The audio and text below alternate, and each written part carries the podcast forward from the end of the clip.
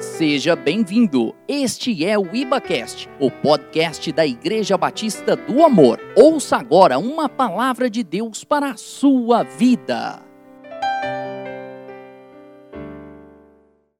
Eu queria agora convidar nosso querido discípulo, pastor Rodrigo Barbosa, homem de Deus, pai da Jordana, pai do Gustavo, esposo da pastora Almira. Esse homem Deus separou para trazer um recado para nós nessa noite, né? Que Deus te use poderosamente no nome de Jesus com unção e intrepidez. Glória a Deus. Boa noite, queridos. Amém. Graça e paz. Que Deus te abençoe poderosamente. Todos os amados que estão também em casa acompanhando o culto e sendo aí ricamente abençoado. O pastor Ricardo ele abriu o culto lendo o texto lá de 1 Pedro, falando sobre a misericórdia do Senhor que nos, nos regenerou para uma viva esperança e tem tudo a ver com aquilo que nós vamos ministrar hoje em nome de Jesus. Amém? E o tema da ministração de hoje à noite, desse culto poderoso, culto fé, é pensar nas promessas de Deus. Amém? Então nós vamos pensar nas promessas de Deus. E é tão interessante isso que nós, quando falamos sobre pensamento, nós estamos falando sobre aquilo que vai ocupar a nossa mente. Então, quando nós pensamos em problemas, o que, que vai gerar em nós? Incredulidade. Então, quando você fica pensando nos problemas, nas dificuldades, você vai alimentando a tua mente de incredulidade. Quando você pensa na palavra, você começa a se alimentar da fé. Então nós temos duas possibilidades. Ou nós pensamos nos problemas, ou nós pensamos na palavra.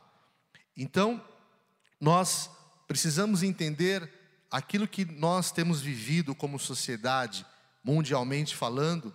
Nós estamos vivendo dias que nós precisamos encher a nossa mente da promessa de Deus.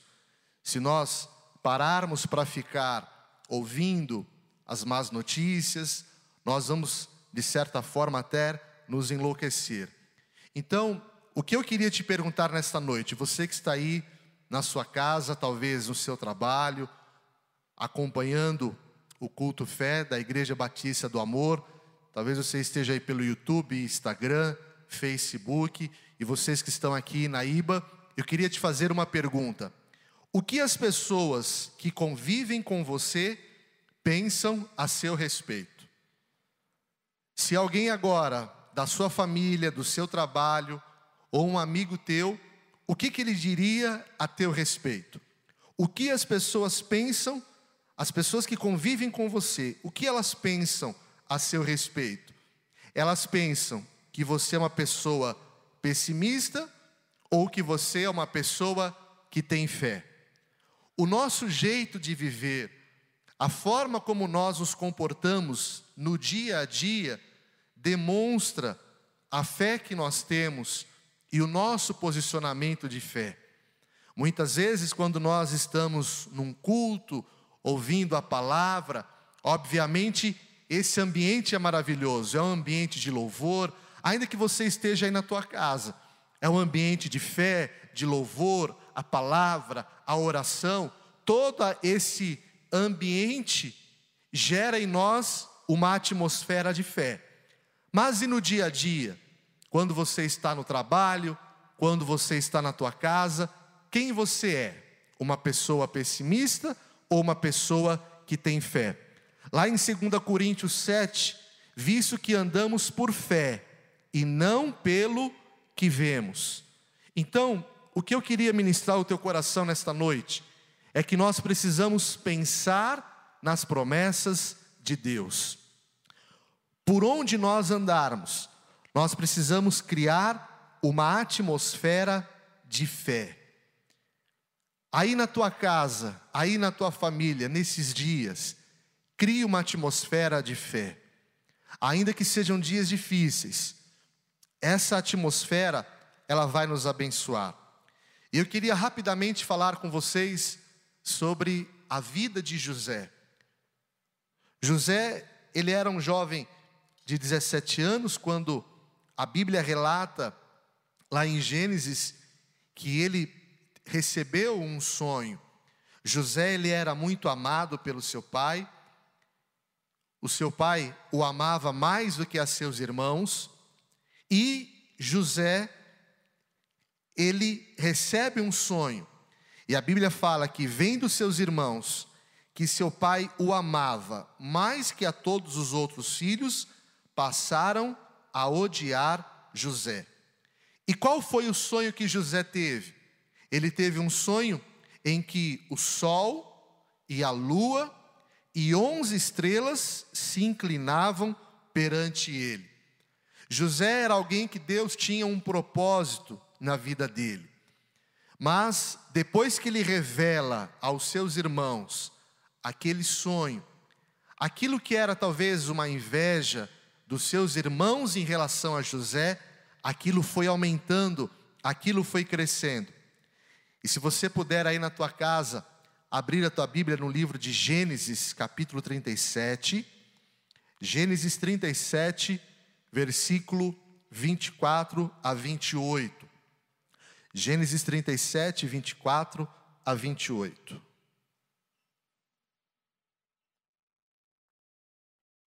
Que diz assim: E tomando-o, o lançaram na cisterna, vazia, sem água. Ora, sentando-se para comer pão, olharam e viram que uma caravana de ismaelitas vinha de Gileade. Seus camelos traziam aromatas, bálsamo e mirra, que levavam para o Egito. Então, olha só, disse Judá a seus irmãos: De que nos aproveita matar nosso irmão e esconder-lhe o sangue? Vinde, vendemo-lo aos ismaelitas, não ponhamos sobre ele a mão, pois é nosso irmão e nossa carne. Seus irmãos então concordaram, e passando os mercadores midianitas, os irmãos de José o alçaram e o tiraram da cisterna e o venderam por vinte ciclos de prata aos ismaelitas. Estes levaram José ao Egito. Nós estamos falando sobre um jovem que se depara, talvez, o momento mais difícil da sua vida, o momento que ele foi traído pelos seus próprios irmãos. Talvez você poderia tentar parar para pensar nisso. Quando nós falamos sobre família, nós temos uma expectativa de receber amor daquelas pessoas que são próximas a nós. A nossa expectativa é que eu receba amor dos meus irmãos, dos meus pais. Talvez você tenha a expectativa de receber amor do seu cônjuge, dos seus filhos. E o que José ele recebe? Ele recebe algo completamente oposto. José então foi traído pelos seus irmãos, ele foi vendido por 20 ciclos de prata, ele chega ao Egito, um lugar que ele não conhecia a cultura daquele lugar, e mais do que isso, quando José ele chega no Egito e o tempo vai passando, a Bíblia mostra que José ele foi caluniado, ele foi difamado, ele foi preso injustamente, ele era inocente e mesmo assim ele foi preso. Durante todo esse tempo, José ele precisou colocar na sua mente, pensar nas promessas de Deus. Quando nós passamos por dias difíceis, nós somos bombardeados na nossa mente pela má notícia, nós somos bombardeados por pessoas que estão à nossa volta, pessoas muitas vezes que têm uma visão pessimista das coisas, pessoas que esperam o pior, e José ele precisava ocupar a sua mente dessas promessas. E ele precisou ter um emocional equilibrado. José precisou ter um emocional curado, sarado, para que ele pudesse saber lidar com aquela situação. Seria normal ele ter talvez ódio no coração, seria normal talvez José ter um sentimento de vingança pelos seus irmãos, mas não. José, ele guardou o seu coração, ele colocou o seu foco naquilo que era a promessa de Deus. E você poderia se perguntar: o que que José fez para conseguir esperar por anos e anos até que ele vivesse a promessa de Deus? O que que José fez para conseguir vencer aquele tempo?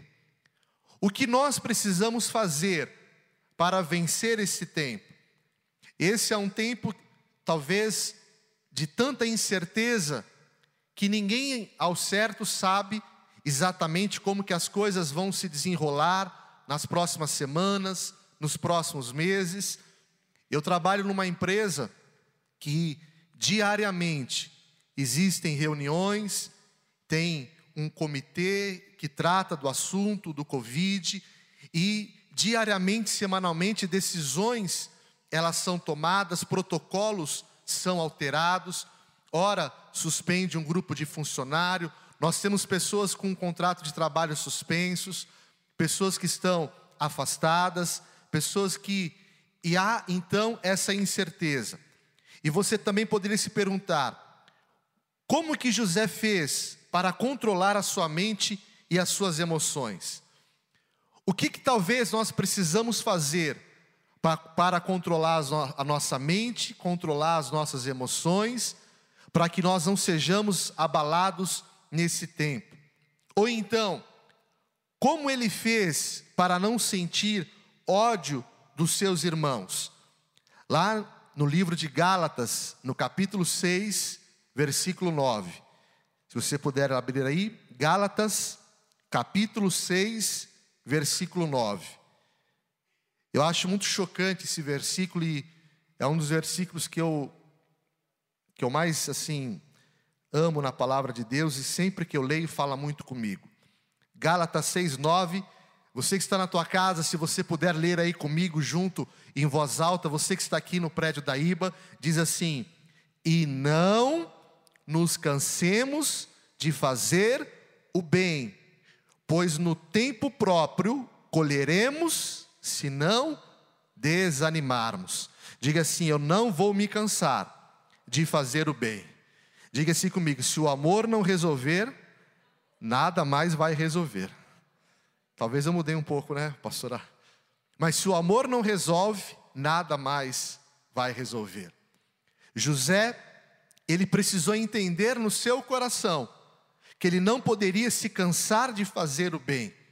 E eu quero colocar essa palavra de Deus sobre a tua vida, você que está aqui na IBA, e eu quero colocar essa palavra de Deus, você que está aí na tua casa agora, nesta noite, não se canse de fazer o bem, não importa o tempo que você está passando, Deus tem uma colheita sobre a tua vida. Essa colheita, ela é poderosa, porque ele é um Deus de amor, ele é um Deus fiel. A sua palavra ela não passa, ela não falha. Aquilo que Deus falou lá em Malaquias, porque eu sou o Senhor Deus, não mudo, por isso vós, filhos de Israel, não sois consumidos. Nós não seremos consumidos, independentemente do que estamos passando, porque nós temos um Deus de amor que está lutando em nosso favor, em nome de Jesus. Amém? E lá em Gênesis 45, versículo 4, disse José a seus irmãos: olha que chocante isso. O, o tempo ele é, ele é curto. Talvez, se você depois puder ler essa história, como que foi se desenrolando. Foram anos que se passaram. José ficou longe completamente da sua família. Havia um bombardeio na mente de José. E é exatamente que nós estamos passando por esses dias. Nós estamos sendo bombardeados na nossa mente. Eu admiro o equilíbrio emocional que havia em José, ele ainda era um jovem, ele não era um homem experimentado, e olha o que ele fala para os irmãos dele quando ele se reencontra Gênesis 45, versículo 4 a 5. Disse José a seus irmãos: Agora chegai-vos a mim. E chegaram-se, então disse: Eu sou José, vosso irmão, a quem vendestes para o Egito. Agora, pois, José agora ele estava consolando os seus irmãos. O Egito e toda a terra estava passando por um tempo de fome, de seca. As pessoas não tinham nas suas terras comida.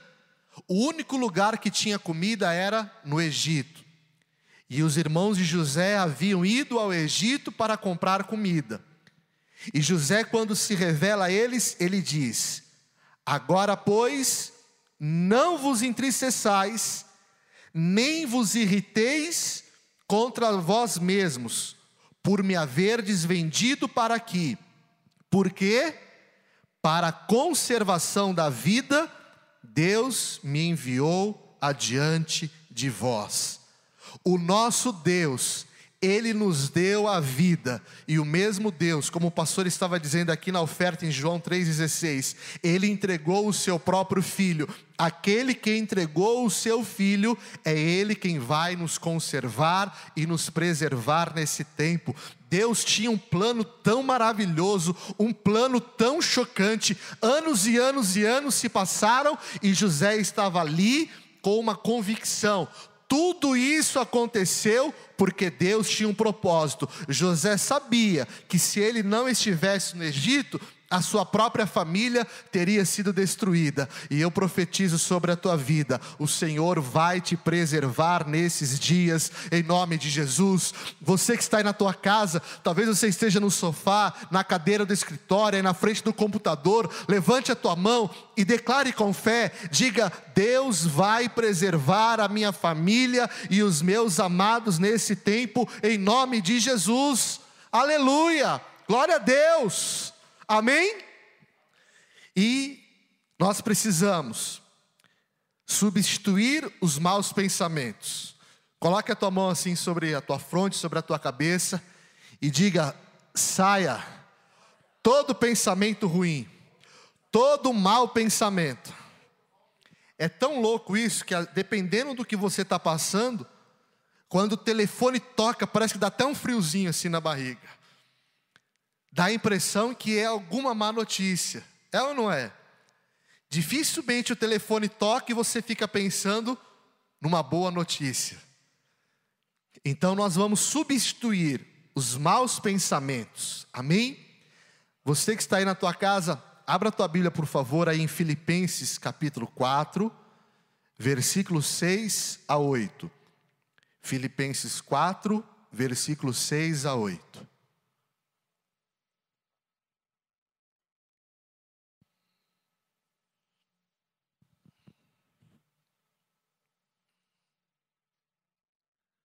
Pastor, eu subi tão nervoso aqui no altar para ministrar, que eu falei, eu vou orar aqui antes da palavra, eu acabei nem orando, mas o coração batendo mais forte.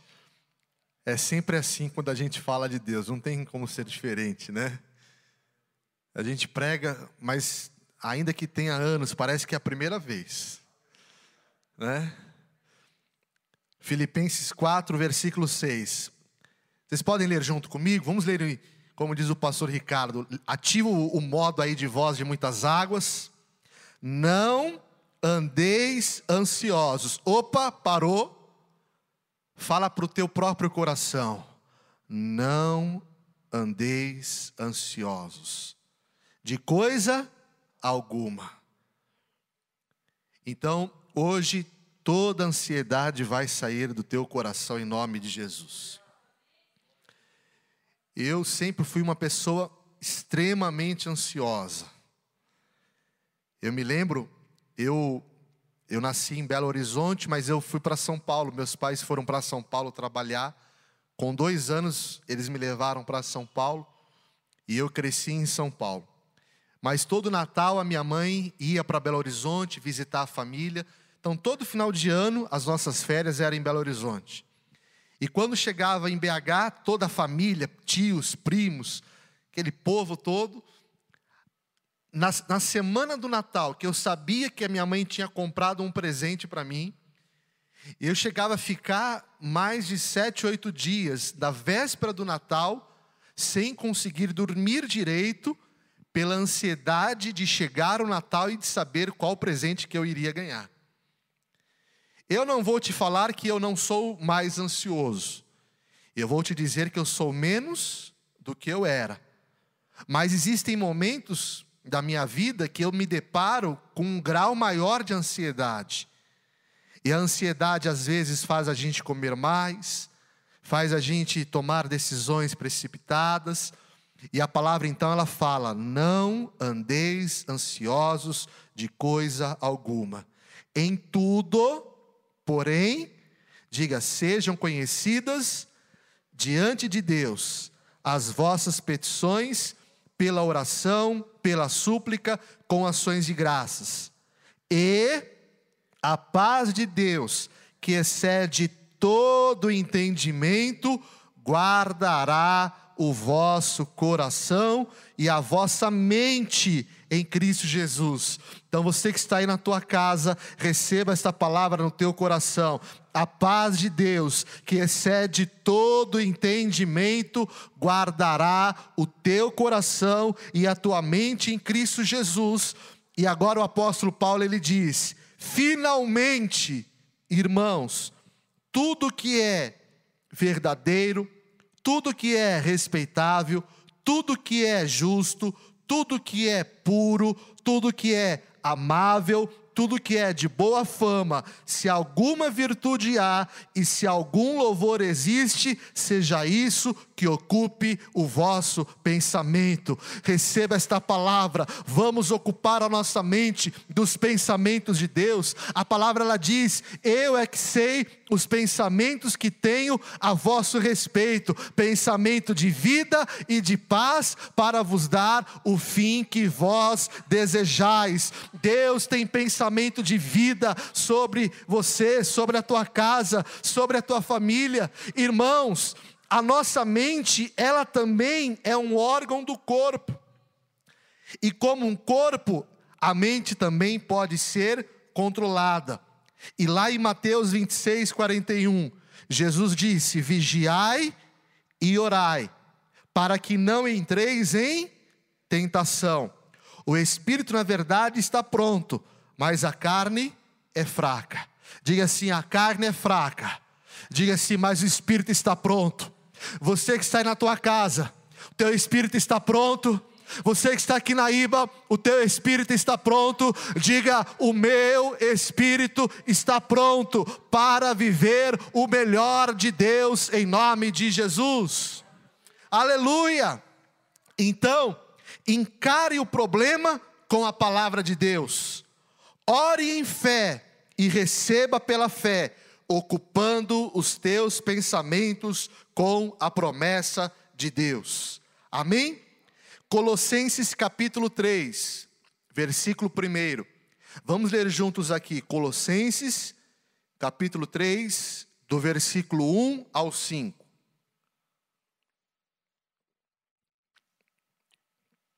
Desculpa se eu estou meio acelerada, que eu sou assim mesmo, viu? Eu sou mineiro de nascimento, mas paulista de criação.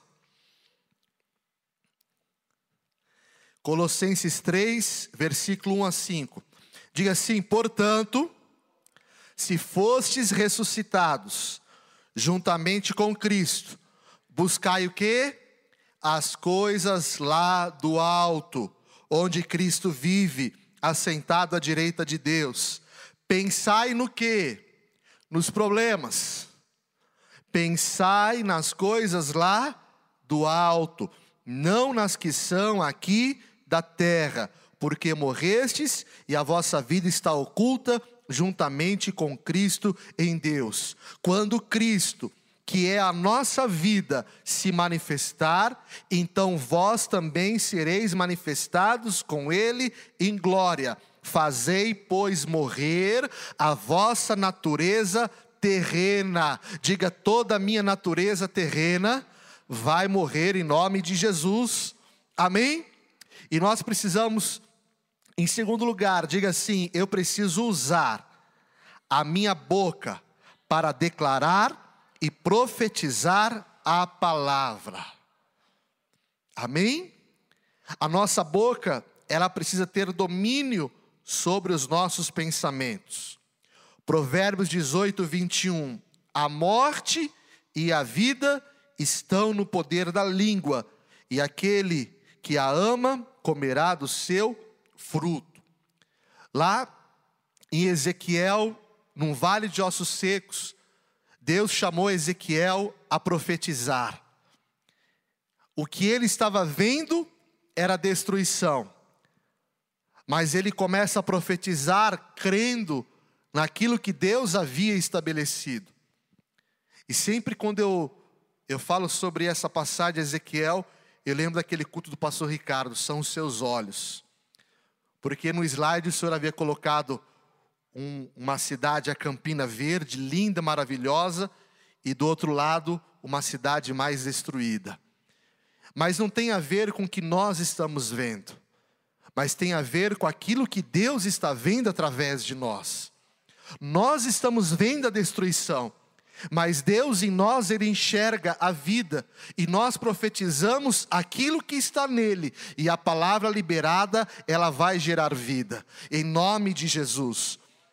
Eu, eu não conhecia o pastor Abe Uber, quem me apresentou ele foi o pastor Ricardo, e eu tenho, sempre que eu posso, ouço algum culto dele, e um dos cultos do pastor Abe Uber, ele estava pregando e ele disse que a boca ela é o leme da nossa vida, para nos guiar no mar de dificuldades. Amém? Então a tua boca vai estar cheia da palavra de Deus e você vai profetizar. E quanto mais você profetizar, mais você vai caminhar naquele mar de dificuldades e com certeza o Senhor vai te dar grandes vitórias em nome de Jesus. Amém? Agora, Tiago fala: não pense que tal homem que receberá coisa alguma do Senhor é alguém que tem mente dividida e é instável em tudo o que faz. O ânimo dobre é muitas vezes a incerteza, é a insegurança. E quanto mais você profetiza, quanto mais você fala da palavra de Deus, mais você se torna fortalecido. E em último lugar, diga assim: eu preciso transformar a esperança em fé.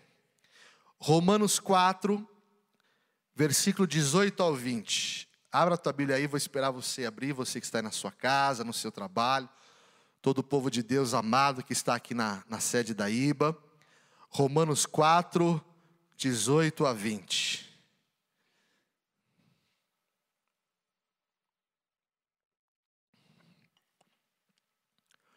Romanos 4, 18 a 20 diz assim: Abraão, esperando contra a esperança, creu para vir ser, ser pai de muitas nações, segundo lhe fora dito: Assim será a tua descendência.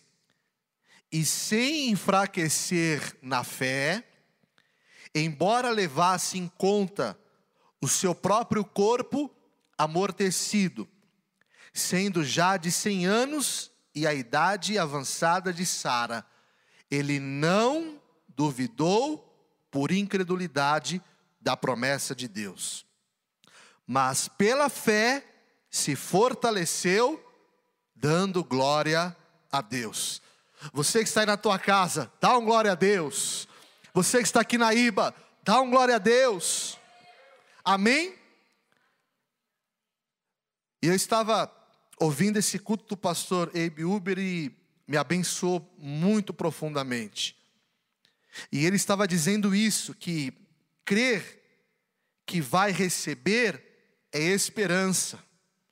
Quando você crê que algo vai acontecer, é esperança. Quando você crer que já recebeu, que já aconteceu, é fé. Amém? Você crê que vai receber ou você crê que já recebeu? Você crê que vai acontecer ou você crê que já aconteceu? Abraão, ele creu contra a esperança. Essa é uma fé bíblica baseada na palavra de Deus. E Abraão se tornou o pai da fé. Deus o ensinou a ter fé. E eu quero falar o teu coração. Deus quer nos ensinar a ter fé. Deus quer me ensinar, Senhor, eu quero aprender, eu preciso aprender a ter fé, a andar pela fé, não por vista. E nós precisamos nessa noite abrir o nosso coração a isso e a desejar isso sobre nós. João Calvino escreveu: Paulo usa o termo esperança duas vezes. Parece que existem então dois tipos de esperança: a esperança natural e a esperança espiritual. Naturalmente, Abraão não tinha motivos para ter esperança. Ele e Sara não poderiam ter o filho tão esperado. Essa é a esperança natural. Mas espiritualmente, Abraão contava com a promessa do Senhor e por isso escolheu continuar acreditando. A esperança natural baseia-se na circunstância. A esperança espiritual baseia-se na palavra de Deus. A esperança natural, ela é horizontal. A esperança espiritual, ela é vertical. A esperança natural é boa, a esperança espiritual é melhor. A esperança espiritual vai além da esperança natural e até mesmo contra ela. Abraão creu contra a esperança, e quando você crê, você libera a fé e o milagre ele se manifesta. E hoje, nesta noite, Deus quer encher o teu coração de fé, ainda que você possa crer contra a esperança, ainda que aos teus olhos apenas apareça que não vai acontecer, Ele é Deus, Ele pode, Ele tem autoridade nos céus e na terra, e aí na tua casa, junto com a tua família, o Senhor vai te tocar com esta palavra e algo vai acontecer em nome de Jesus. Aleluia! Oh, em nome de Jesus. E para terminar essa palavra, o pastor Show da Coreia, uma vez, ele disse uma frase: que a linguagem do Espírito Santo é sonhos e visões. Deus deu um sonho a José. Quem quer receber hoje um sonho de Deus? Quem tem sonhos para a tua família? Quem tem sonhos para o teu casamento? Quem tem sonhos para os teus filhos, enche o teu pensamento da promessa de Deus. Você que está aí na tua casa, se você puder agora ficar de pé, ou ainda que sentado, levantar as suas mãos e começar a receber essa palavra no teu espírito. Você que está aqui na IBA, se você puder levantar as tuas mãos, por favor, se você puder ficar em pé no teu lugar, Feche os teus olhos. Comece a substituir os pensamentos maus. Nós temos sido bombardeados de tanta má notícia. Cada hora é uma informação, cada hora é uma notícia. É a notícia que vem da saúde, é a notícia que vem da economia. Mas nós temos um Deus de amor.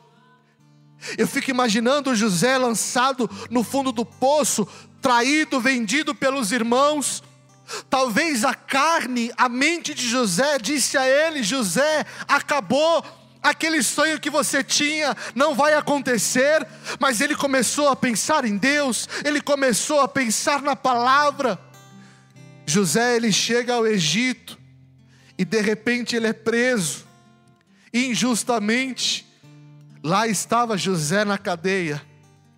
Não dá para nós lermos tudo, mas a Bíblia diz que Deus deu graça a José ali, e tudo que José fazia na prisão, Deus o abençoava e ele prosperava. E veio o copeiro, veio o padeiro-chefe, Deus, através de José, ele revelou o sonho daqueles homens. Ele não imaginava o que iria acontecer, mas houve um dia que ele estava diante de Faraó, e Deus o abençoou, e Deus o preservou. E a fome, havia uma crise naquela terra, havia fome entre as pessoas, mas Deus abençoou aquele homem de Deus. Será que esse Deus tão amoroso que nos, nos salvou, que enviou o seu filho, nós olhamos para a palavra e vemos o que ele fez na vida de José, como ele preservou a família daquele homem. Será que Deus não vai preservar você que está com a tua empresa talvez abalada financeiramente? Talvez você não está vendendo, a tua atividade profissional, você não está conseguindo trabalhar, será que Deus não é Deus para te suprir, para te abençoar poderosamente? Aleluia! Creia no teu espírito, receba esta palavra sobre a tua vida. Receba esta palavra sobre a tua vida. Receba fé no teu coração. Receba o amor de Deus sobre você agora. Você que está aí na tua casa, talvez você estava cheio de ansiedade, e eu estou te dizendo: não andeis ansiosos. O Deus de paz te dará a paz que excede todo entendimento, e Ele guardará o vosso coração e a vossa mente. Que o Senhor possa tirar toda a tristeza do teu coração. A palavra fala em 1 João que o perfeito amor lança fora todo medo, que todo medo que havia no teu coração possa sair agora e o teu coração possa ser cheio desse amor poderoso, desse amor incondicional, desse amor que enviou o seu próprio filho para nos salvar. Aleluia! Oh, meu Deus de amor! Aleluia!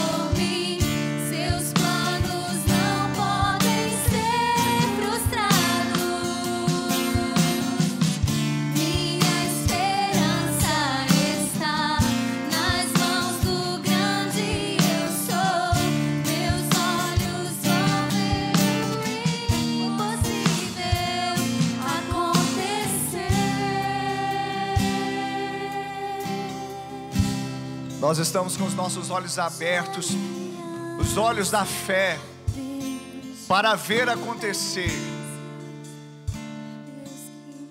Exatamente esta é a lógica da fé. Não ver para crer, mas crer para ver acontecer. A viva, a viva esperança, exatamente isso, crer que nós, pela fé, já temos recebido. Obrigado por acessar o IbaCast. Acesse nossas redes sociais. Siga Igreja Batista do Amor. Até a próxima!